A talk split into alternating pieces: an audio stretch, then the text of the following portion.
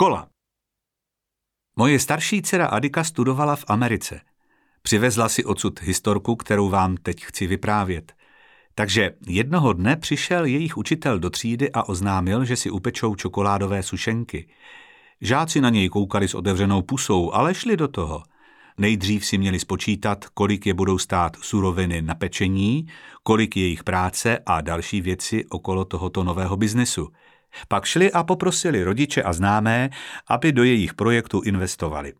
Pokud uspějí, dostanou investované peníze zpátky a k tomu 10% navrh. Když byly sušenky upečené a zabalené, dali na ně cenovky a vyrazili prodávat. Kamarádům, učitelům, sousedům. Z vydělaných peněz vyplatili investory a zisk si rozdělili. Lekce k nezaplacení. To je teda úplně jiný kafe než škola, kam jsem chodil já. Přiznám se, že si vlastně ani nepamatuju první den ve škole. Ale co si pamatuju moc dobře jsou foglarovky. Měli jsme s klukama ze základky tajnou partu, kde jsme si hráli na hochy od Bobří řeky.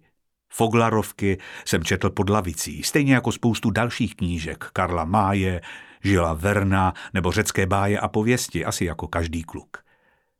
Ještě si pamatuju tělák. A jak jsme kouřili na záchodech a chodili za školu. Taky jsme se mlátili učebnicemi po hlavě, rvali jsme se a blbnuli. Co se dělo před tabulí, jsem moc nesledoval. Měl jsem rád dějepis, zeměpis, to jo, taky chemii, když se dělali pokusy. Ale navíc si z výuky nevzpomínám, byla to nuda. Na co si pamatujete ze školy vy? Jasně, spousta historek s chodeb, s klukama a holkama, spousta poznámek.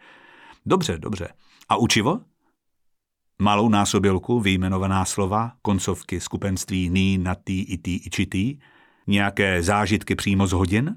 Nic moc. Trochu se bojím, že jsou na tom dnešní děti dost podobně. Aspoň většina z nich. Před covidem pořád ještě seděli v lavicích seřazených před tabulí. Říká se tomu frontální výuka. Řady lavic se táhnou jedna za druhou až někam do dálky ke zdi, kde se pospává a případně se flusají papírové kuličky přes rozšroubovanou propisku nebo verzatilku, takzvanou flusačku. Sorry. Tenhle systém nikdy moc dobře nefungoval. Systém, kdy se všechny děti učí totéž, hustí do sebe obrovské množství informací a faktů a kdo toho do sebe nasouká nejvíc, je třídní premiant a dostane nejlepší známky. A co dál? Dál nic. Tak si říkám, co kdybychom přestali chtít, aby byly z dětí chodící encyklopedie?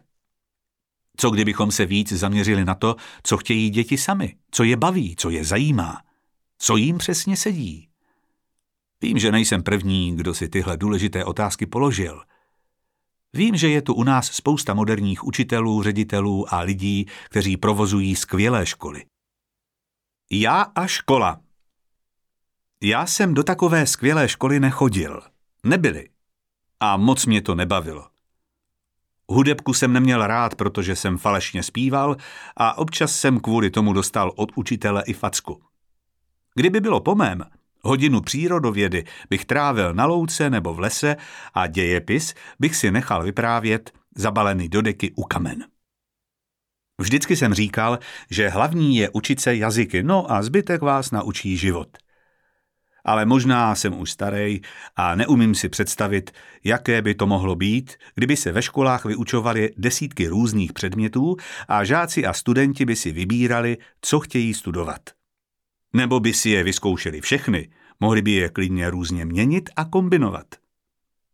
V loni nám covid, i když dost brutálně předvedl, že existuje i jiné vyučování. Přes video. Jasně, je to náročné, pokud je to ta jediná možnost. Ze začátku se nám to moc nelíbilo. Bylo to úplně něco jiného, než na co jsme byli zvyklí, ale nakonec nám to otevřelo nové, chtějí ubírat, skoro nekonečné obzory. Aspoň mně to tak přijde. Už není potřeba být fyzicky ve škole každý den, trávit spoustu času dojížděním a být neustále na jednom místě jen proto, že zítra je zase škola. A pak už taky není žádný důvod, proč by měly být hodiny nebo přednášky těch nejlepších učitelů jen pro vyvolené žáky a studenty.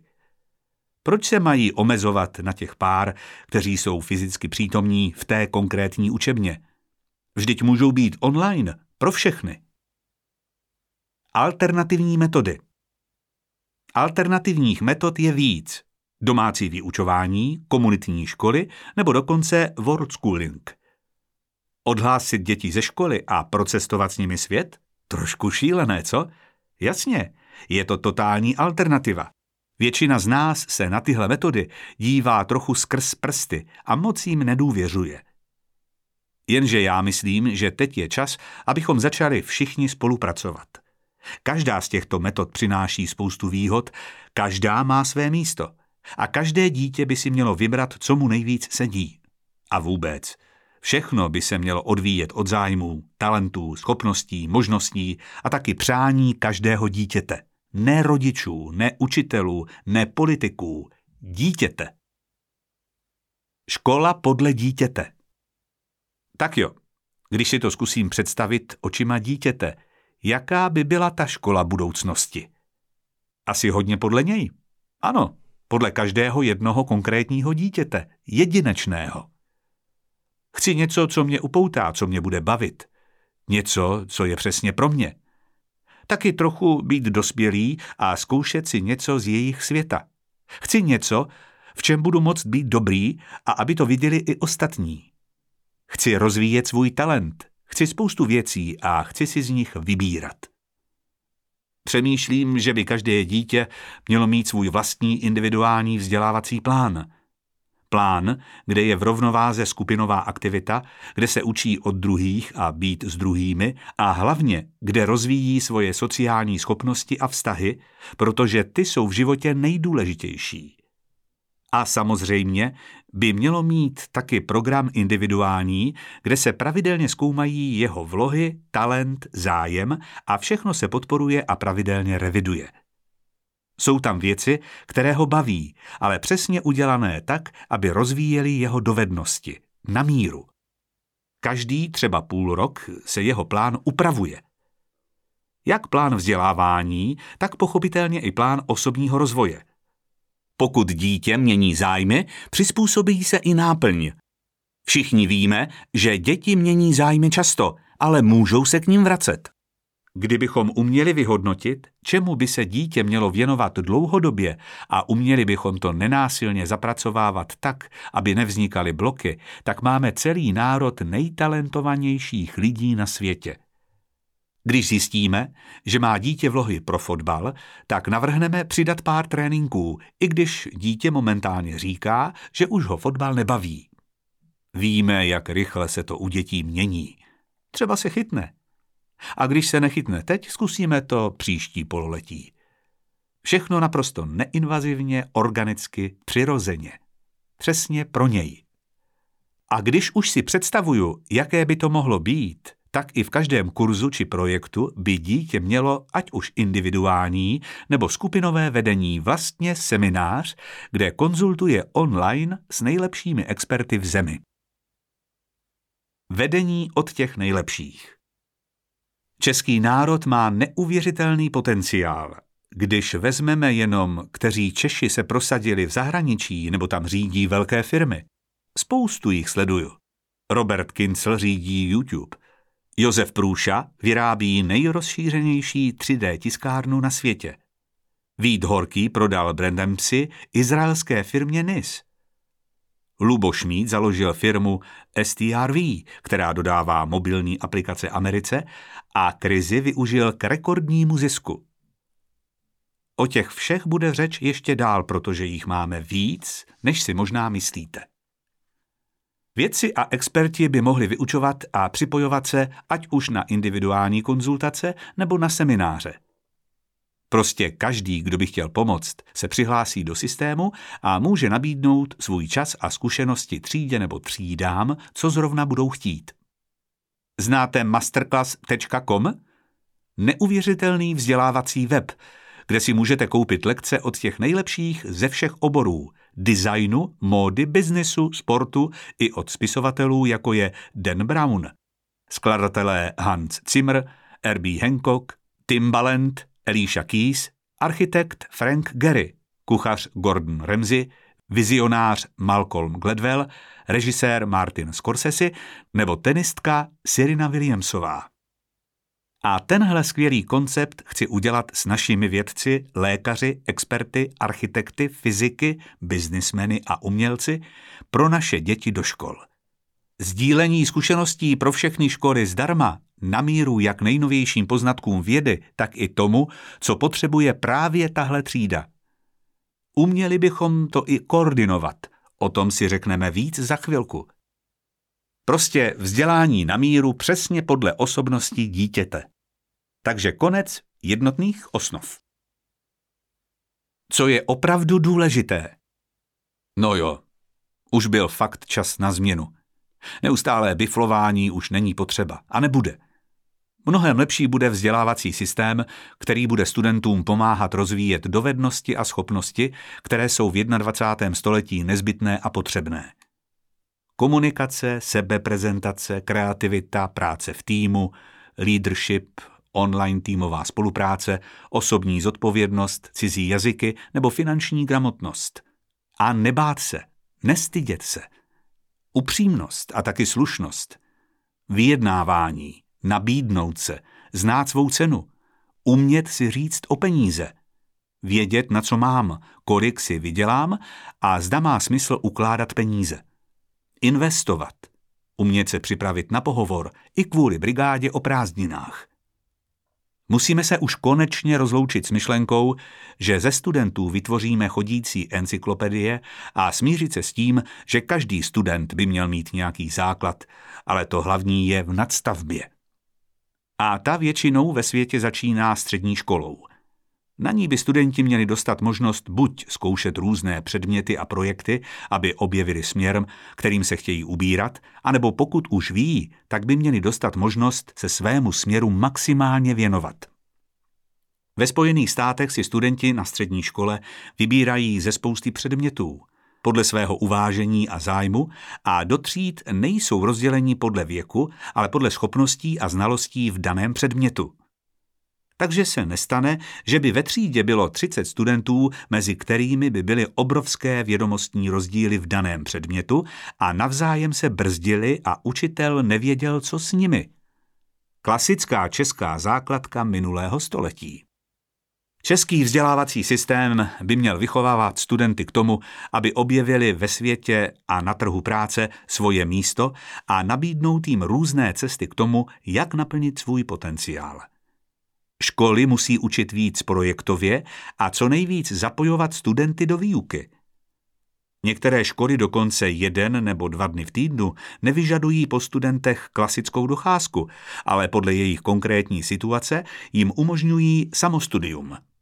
Například u látky, kde je možné se učit o samotě, v partě kamarádů nebo spolužáků.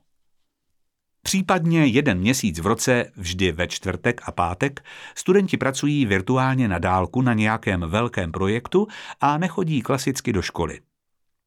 Na středních školách, ale i na základních školách na druhém stupni musí být normální, že se některé předměty učí v angličtině a existuje i možnost pro studenty absolvovat některé předměty samostatně v rámci uzavřeného softwarového kurikula – to je standard především ve Spojených státech, kde může mimořádně nadaný student přes výukový software absolvovat dva nebo tři roky výuky nějakého konkrétního předmětu za jeden rok. Nic ho nebrzdí. Tohle všechno bych rád viděl i u nás. Výsledek? Ze školy budou vycházet lidi, kteří měli možnost si všechno vyzkoušet, zjistili, v čem jsou nejlepší a skutečně se v tom nejlepší stali – protože jim ta jejich škola vytvořila studijní podmínky na míru. O tomhle s ním a toho chci pro naše děti dosáhnout. Ondřej Kania Jeden z lidí, které fakt uznávám, je Ondřej Kania. Je mu 28 a má vizi, že vybuduje největší vzdělávací skupinu ve střední Evropě. Je z Brna, kde bydlel bez státy v panelákovém bytě ve společném pokoji s dědou – ještě na střední škole si domluvil stipendium na střední škole v Americe. Pak začal podnikat a zajišťovat ostatním mladým lidem studijní pobyty ve světě. Založil síť středních škol American Academy, má dvě americké školy v Česku a jednu na Slovensku. Teď založil další v Záhřebu. Jede. A stejně jako já chce, aby ve školách učili lidi z praxe. Odborníci do škol. Nejen ti, co vystudovali pedagogickou fakultu. V parlamentu jsme prosadili, aby mohli učit i ti, kteří nevystudovali pedagogickou fakultu, ale mají dětem rozhodně co nabídnout. Lidi z praxe totiž získali zkušenosti, které vystudovaní učitelé prostě mít nemůžou. Celý život se potýkají s reálnými problémy, znovu a znovu musí vymýšlet řešení. Ověřili si, co funguje a co ne. Takže praxi i teorii mají najetou. Učitelství není jen o předávání faktů a informací, je o vedení, inspiraci, motivaci, psychologii, rozpoznání talentu a probuzení zájmu v dětech.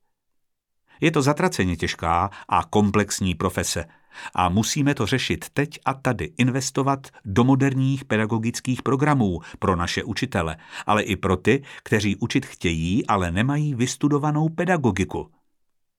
Víte, jak rozdíly v kvalitě učitelů řeší v Šangaji? Ty nejlepší školy tam vytvoří partnerství s těmi, které naopak potřebují pomoc a předávají jim svou praxi. Ředitelé, učitelé i žáci k sobě jezdí na stáže, učí se od sebe, okoukávají, jak co dělat líp. Představte si, jak krásně by se tohle dalo uplatnit u nás. Máme obrovský potenciál ve vzdělávání, který ale nikdo pořádně nezná. Které školy jsou špičkové? O kterých se mluví spíš ve zlém? Mohli bychom udělat systém párových škol, silní pomáhají slabším. V Šangaji to doplnili o systém rotujících špičkových učitelů a pomáhají tak znevýhodněným a vyloučeným lokalitám zajistit kvalitní pedagogy. Ti, kteří se rozhodli o své zkušenosti a kvality podělit s učiteli, hlavně z venkovských škol, získávají velké společenské uznání a prestiž. Já vím, že nejsme Čína, ale je prostě fakt, že třeba náš Karlovarský, Ústecký nebo Moravskosleský kraj se s nedostatkem kvalifikovaných učitelů potýká a místní by určitě pomoc ocenili. Nemusí být masová, pár energických, zkušených učitelů může udělat obrovský rozdíl. My bychom je samozřejmě podpořili i finančně. V Šangaji třeba tito rotující učitelé můžou jít předčasně do důchodu. Tak jo, zase zpátky na zem, zpět do Česka. Kde jsme právě teď? České školství v roce 2021. Když se podíváme trochu z nadhledu, české školství je jednak protkané různými státem organizovanými a kontrolovanými centralizovanými testy, státní přijímací zkoušky, státní maturita. Na druhé straně je celá školská soustava silně decentralizovaná – Neexistuje žádná manažerská, koordinační, odborná struktura, která by v rámci nižších regionálních celků školy podporovala. Školy jsou v podstatě řízené politiky tím, že jejich zřizovateli jsou města a obce. Stát na jednu stranu do všeho kecá, na druhou stranu nic pořádně neřídí. Klasika. Má to smysl? Všechny školy musí studenty připravovat na ty též zkoušky, ale je vlastně jenom na nich, jak fungují, zda studenty na ty zkoušky připraví nebo nepřipraví. Zkrátka školy, které mají osvícené a kvalitní vedení, si vedou velice dobře, no a školy, které takové vedení nemají, si vedou špatně. Kdo má dobrého ředitele a učitele, je v pohodě, kdo ne, má smůlu. Během koronakrize když byly školy zavřené a každá se musela vyrovnat s učením na dálku po svém, se tyhle obrovské rozdíly ukázaly ještě víc.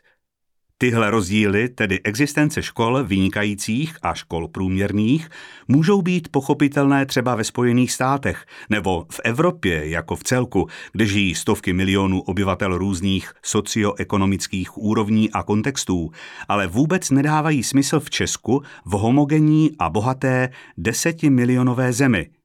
Ptáte se, co s tím? Ondřej Kania má dobrý nápad – Říká mu super ředitelé. Super ředitelé. Chce to novou manažerskou strukturu. V našem vzdělávacím systému by měla stejně jako třeba v anglosaských zemích nebo ve Finsku vzniknout odborná struktura, která bude středním prvkem celého systému, tedy prvkem mezi jednotlivými školami a ministerstvem školství. Ve Finsku je celá vzdělávací soustava rozdělená na regiony. Do každého regionu spadá určité množství základních a středních škol a každý region má svého Head of Education, prostě super ředitele. To jsou většinou velice úspěšní ředitelé tamní školy nebo škol a poté, co dlouho úspěšně řídili nějakou konkrétní školu nebo školy, byli povýšeni na ředitele celé vzdělávací soustavy daného regionu a často pod ně spadá třeba 20 škol. Logicky. Když někdo zvládne skvěle jednu školu, může řídit víc. Super ředitelé jsou zodpovědní za jejich fungování, pomáhají jim, podporují je a mají kolem sebe tým lidí, kteří jsou odborníci na využití technologií ve výuce nebo specialisté na děti s výukovými poruchami. Tihle experti pomáhají jednotlivým školám. Tak jo, co dál? Maturity. I tady bychom se měli poučit u Finů. Podle mě fakt nedává smysl, aby úplně stejnou státní maturitu absolvoval student z nejkvalitnějšího gymnázia v zemi i maturitního oboru na odborném učilišti. Pokud budeme chtít zachovat státní maturitu, tak by minimálně opět po finském vzoru mohlo být na výběr několik předmětů a alespoň dvě obtížnosti ke každému nebo k většině předmětů. Díky absolvování vyšší obtížnosti by se mohli studenti dostat na vysokou školu bez přijímacích zkoušek, na které má stejně v dnešní době v podstatě monopol jedna nebo několik soukromých firm. Studentům odborných škol a učilišť by zase neměla být dopředu znemožněná cesta na vysokou školu – ve Finsku můžou absolventi odborných škol studovat na politechnicky orientovaných univerzitách, ale neměli by rozhodně absolvovat stejnou zkoušku jako jejich vrstevníci z gymnázií. Mohlo by jim to být umožněno, pokud si budou věřit, ale nemělo by to být pravidlo, jako je to u nás teď.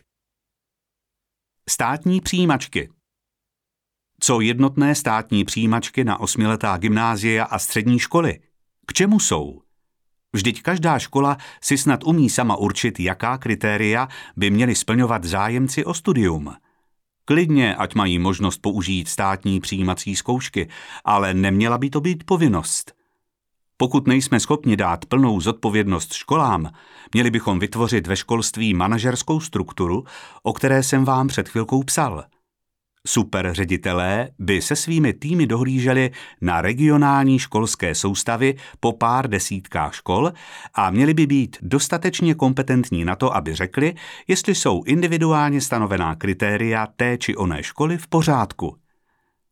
Nemusí se ale používat jeden test pro všechny studenty a celou zemi. Tak jo, co rámcový vzdělávací program, čili osnovy? Osnovy ty by se měly zásadně proškrtat. Hlavně na středních.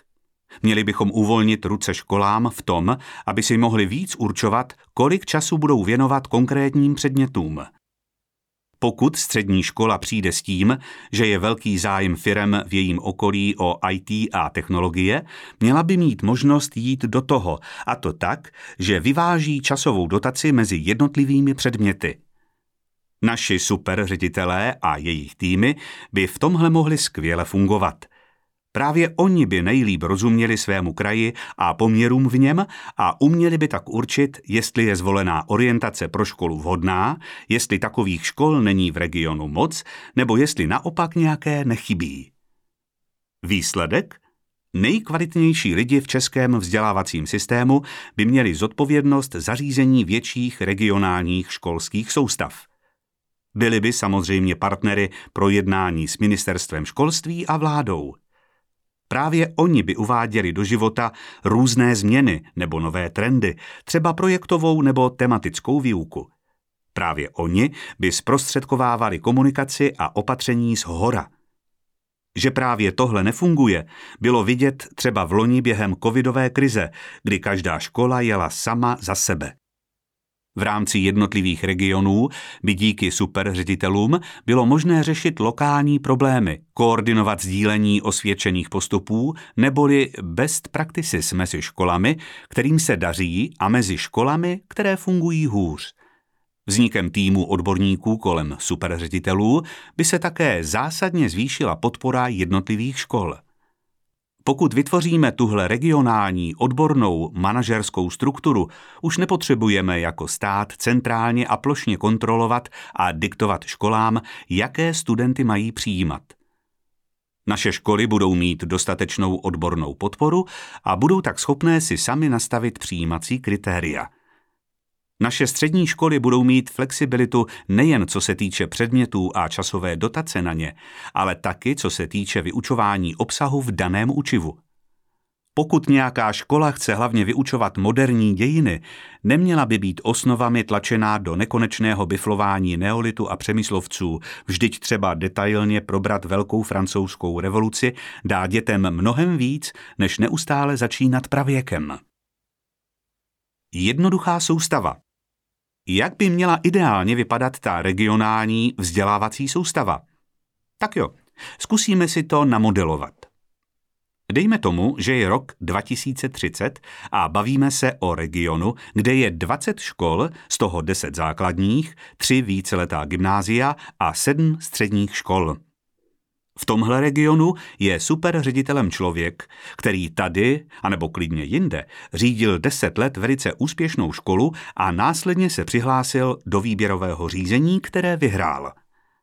V jeho týmu je expert na implementaci technologií ve školách, expert na studijní poruchy studentů, expert na nové výukové metody, psycholog, statistik, finanční ředitel a pár dalších finančních úředníků – tento tým dohlíží na fungování celé regionální soustavy, zodpovídá za její financování i za schánění peněz na investice. Pravidelně se skrze statistiky, standardizované a odborně správně vytvořené dotazníky zjišťuje od učitelů, studentů i od rodičů jednotlivých škol spokojenost na tamních školách a ze zpětné vazby, která z těchto šetření vzejde, se potom dělají změny. Zkrátka, naslouchá se dětem i dospělým. Díky výsledkům dotazníků se regionální tým dozví, že na třetině škol vše funguje výborně, na třetině vše funguje průměrně až nadprůměrně a na třetině škol je situace špatná. Z dotazníků zjistí, jaké jsou na daných školách problémy a začne je s jejich vedením řešit. Superředitel nese zodpovědnost za fungování jednotlivých škol a celé regionální soustavy. Tohle by fungovalo, věřte mi. Manažersky jsem toho odřídil docela dost. A teď ještě jedna věc, na kterou nesmíme zapomenout. Bezpečnost našich dětí. Aby byly naše děti i učitelé v bezpečí, musíme jim vytvořit bezpečné online prostředí, ve kterém se zároveň budou snadno a pohodlně pohybovat. Statisíce z nich vtrhlo do neznámého digitálního světa, plno účtů, slabá hesla, sdílené počítače mezi sourozenci a rodiči, nechráněné videohovory. Tohle je podle odborníků bezpečnostní katastrofa. Tomáš Tomáš Hamburger, můj poradce pro oblast školství. Jsem rád, že jsme se domluvili na spolupráci a obdivuju jeho projekt Digitální pohotovost 4.0. Během pandemie na sebe upozornil, když pomohl stovkám českých učitelů nastavit a vést kvalitní výuku na dálku, což ocenili i jejich žáci a rodiče. Tomáš pomáhal školám i v boji s kybernetickými útoky a šikanou. Jeho digitální pohotovost je čím dál populárnější a dost mi připomíná ten šanghajský model rotujících učitelů, který už v mnoha zemích funguje a je klíč ke kvalitnímu vzdělávání. Lidi, kteří mají takovouhle energii, fakt můžu. A Tomáše jsem vám sehnal. Bude za nás kandidovat v Královéhradeckém kraji a jen tak ho nepustím. Nápad. Tak mě napadá, že by nebylo špatné mít povinně angličtinu od první třídy. a taky pro předškoláky. S vámi. Jasně, potkal jsem se s nejdůležitějšími lidmi současnosti, i s lídry tří nejmocnějších zemí světa. S americkým prezidentem Donaldem J. Trumpem jsem se setkal pětkrát. Jednou na samitu NATO, při oslavách vylodění v Normandii v Portsmouthu i na stém výročí oslav konce první světové války v Paříži – pak na recepci pořádané při setkání valného schromáždění OSN a pochopitelně při své návštěvě Spojených států a přijetí v Bílém domě. Samozřejmě jsem se potkal s Vladimírem Putinem i si Jinpingem. Těch schůzek z politiky byla spousta. Za svou politickou kariéru jsem zažil čtyři slovenské premiéry Roberta Fica, Petra Pellegriniho, Igora Matoviče a teď Eduarda Hegera. Dobře se znám s německou kancléřkou Angelou Merkelovou i francouzským prezidentem Emmanuelem Macronem. A maďarského premiéra Viktora Orbána považuji za skutečného přítele. Setkal jsem se s japonským císařem Naruhitem, britskou královnou Alžbětou II. i jejím synem princem Charlesem, se španělským králem Filipem VI., lucemburským vévodou Jindřichem I i saudsko-arabským králem Salmánem bin Abdal Azízem al-Saudem. Těch prezidentů a premiérů, který jsem měl možnost tisknout ruku, bylo tolik, že se to sem ani nevejde. Srbský prezident Aleksandar Vučić, kterého považuji za svého přítele, nám daroval 100 000 vakcín Pfizer-BioNTech – ukrajinský prezident Volodymyr Zelenský, větnamský prezident Nguyen Suanfo, norská premiérka Erna Solbergová, chorvatský premiér Andrej Plenkovič, arménský premiér Nikol Pašinjan nebo indický předseda vlády Narendra Modi. Bavorský premiér Markus Söder. Mimochodem Bavorsko je největší exportní trh pro Českou republiku. Saský premiér Michael Krečmer. Sasko-anhalského premiéra Rainera Házlofa znám ještě z podnikání. A třeba u kancléře Sebastiana Kurce v Rakousku jsem byl sedmkrát. Ale nešlo vždy jen o politiky, ale i úspěšné biznismeny, kteří mají mnohdy větší vliv než někteří politici. Skromný Bill Gates, zakladatel Microsoftu a skvělé nadace Bill and Melinda Gates Foundation, šéf Apple Tim Cook – a potkal jsem se i se spoustou opravdových celebrit. Měl jsem možnost si popovídat s Danielem Radcliffem, jasně, Harry Potter. A když tady natáčeli návštěvníky, pozval jsem Žána Reno a Kristiána Klaviera k nám do restaurace Sokolovna. Od vstupu do vlády jsem filmový průmysl vždy podporoval. A byl jsem na obědě s Bernardem Arnoldem, vlastníkem LVMH. Moet Hennessy Louis Vuitton – jeden z nejbohatších lidí planety s majetkem v hodnotě 200 miliard dolarů. Skvěle jsme si popovídali v boloňském lesíku o jeho nadaci Fondation Louis Vuitton, která postavila architektonický skvost ve tvaru lodě, kde sídlí Muzeum moderního umění. Budovu projektoval slavný architekt Frank Gehry, který postavil Guggenheimovo muzeum ve španělském městě Bilbao a mimochodem se podílel i na tančícím domě v Praze. S ním jsem měl možnost si také popovídat přes Skype. Měl jsem totiž skvělý projekt Galerie v Praze, kde jsem chtěl, abychom vystavovali slovanskou epopej od muchy. Nechci radši říkat, kdo mi to zazdil. Těch slavných lidí byly spousty. Ale musím říct, že daleko častěji vzpomínám na ta obyčejná setkání s vámi – s lidmi, které jsem potkal někdy náhodou, někdy mě pozvali, abych se u nich zastavil. S lidmi, kteří se často objevili z ničeho nic a řekli mi pár vět, na které dodneška vzpomínám. Tak třeba moje dlouholetá sousedka z Průhonic, paní Růženka. Vzpomínám na její sté narozeniny. Sto růží jsem tehdy v srpnu 2019 koupil poprvé v životě. A k tomu marmelády – Vyzvídal jsem totiž a zjistil, že je paní Růženka miluje. Tak jsem jí dovezl její oblíbené příchutě. Nejvíc mě Růženka dostala přípitkem, když řekla, tak na další stovku. A kdyby vás zajímalo, jak jsem se vzal v Průhonicích, tak můj průhonický příběh začal v červenci 1992. Poté, co se Mečiar s Klausem dohodli na rozdělení Československa, jsem se rozhodl založit firmu v Česku. Těsně před Prahou jsem v noci začal hledat hotel a vidím odbočku na Průhonice. Možná to tak chtěl osud. Přespal jsem v park hotelu, druhý den jsem se prošel po obci a uviděl Průhonický park, který je pod záštitou UNESCO. A moc se mi tu zalíbilo.